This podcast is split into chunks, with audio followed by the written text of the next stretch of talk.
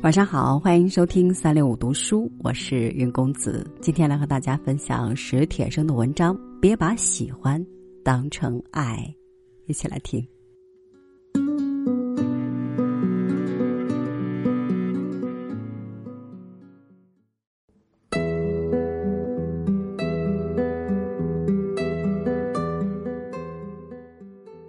说真的，我并不喜欢我的家乡。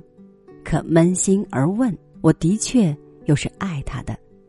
但愿前者不是罪行，后者也并非荣耀。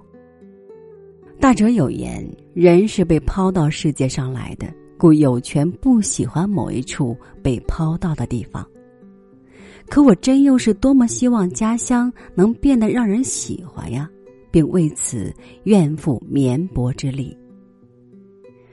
不过，我的确喜欢家乡的美食，可细想，我又真是不爱它。喜欢它，一是习惯了，二是它确实色香味俱佳。不爱它，是说我实在不想再为它做什么贡献。原因之一是它已然耗费了无土无民太多的财源和心力；二是它还破坏生态，甚至灭绝某些物种。喜欢，但是不爱；爱却又并不喜欢，可见喜欢与爱并不是一码事儿。喜欢是看某物好，甚至极好，随之而来的念头是欲占有；爱则多是看某物不好或还不够好，其实是盼望它好，以致非常好，随之而得的激励是愿付出。尼采的《爱命运》里也暗示了上述二者的不同。你一定喜欢你的命运吗？但无论如何，你要爱它，既要以爱的态度对待你所喜欢的事物，也要以同样的态度对待你不喜欢的事物。大凡现实总不会都让人喜欢，所以会有理想。爱是理想，要使不好的或不够好的事物好起来，便有超人的色彩。喜欢是满意、满足，甚至再无更高的期盼。一味的满意或满足者，若非傻瓜，便是漠人的征兆。把喜欢当成爱，亦是贪贼冒充爱者。以为爱你就不可以指责你，不能反对你，则会把爱者误认为敌人。所以万不可将喜欢和爱强绑一处。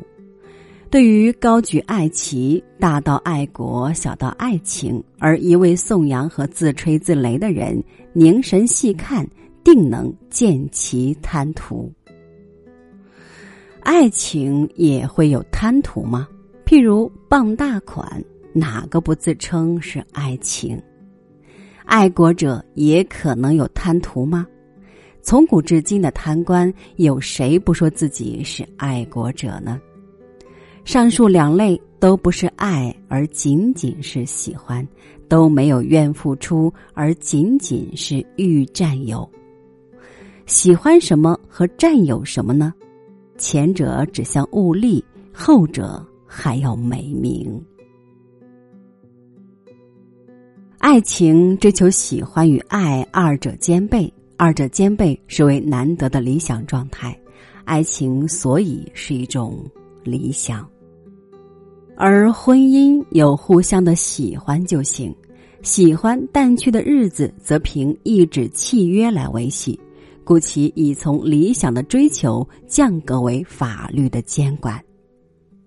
美满家庭，一方面需要务实的家政、不容侵犯的二人体制和柴米油盐的经济管理；倘其乱套，家庭即告落魄，虽有解体之危。另一方面，又要有务虚的理想或信仰。爱情倘其削弱、消失或从来没有，家庭即告失魂。即便维持，也是同床异梦。爱国的事儿呢？是否于此？颇为相似。不过，爱情的理想仅仅是两个人的理想吗？压根儿就生在孤岛上的一对男女，谈什么爱情呢？最多是相依为命。孤岛上的爱情必有大陆或人群做背景，他们或者是一心渴望回归大陆，或者原就是为躲避人群的伤害。总之，围在人群中，会有人群为其背景，爱情才能诞生，理想才能不死。仅有男女而无人群，就像只有种子而无阳光和土地。爱情所以是博爱的象征，是大同的火种，是于不理想的现实中一次理想的实现，是通天塔的一次局部成功。爱情正如艺术。是黑夜的孩子，是清晨的严冬，是深渊上的阶梯，是黑暗之子等待太阳。爱情如此，爱国也是这样啊！堂堂人类怎可让一条条国境线给搞糊涂呢？良善家庭的儿女从小就得到这样的教育：要关爱他人，要真诚对待他人，要善解人意，要虚心向别人学习。怎么长大了，一见国足，倒常有相反的态度在大张旗鼓？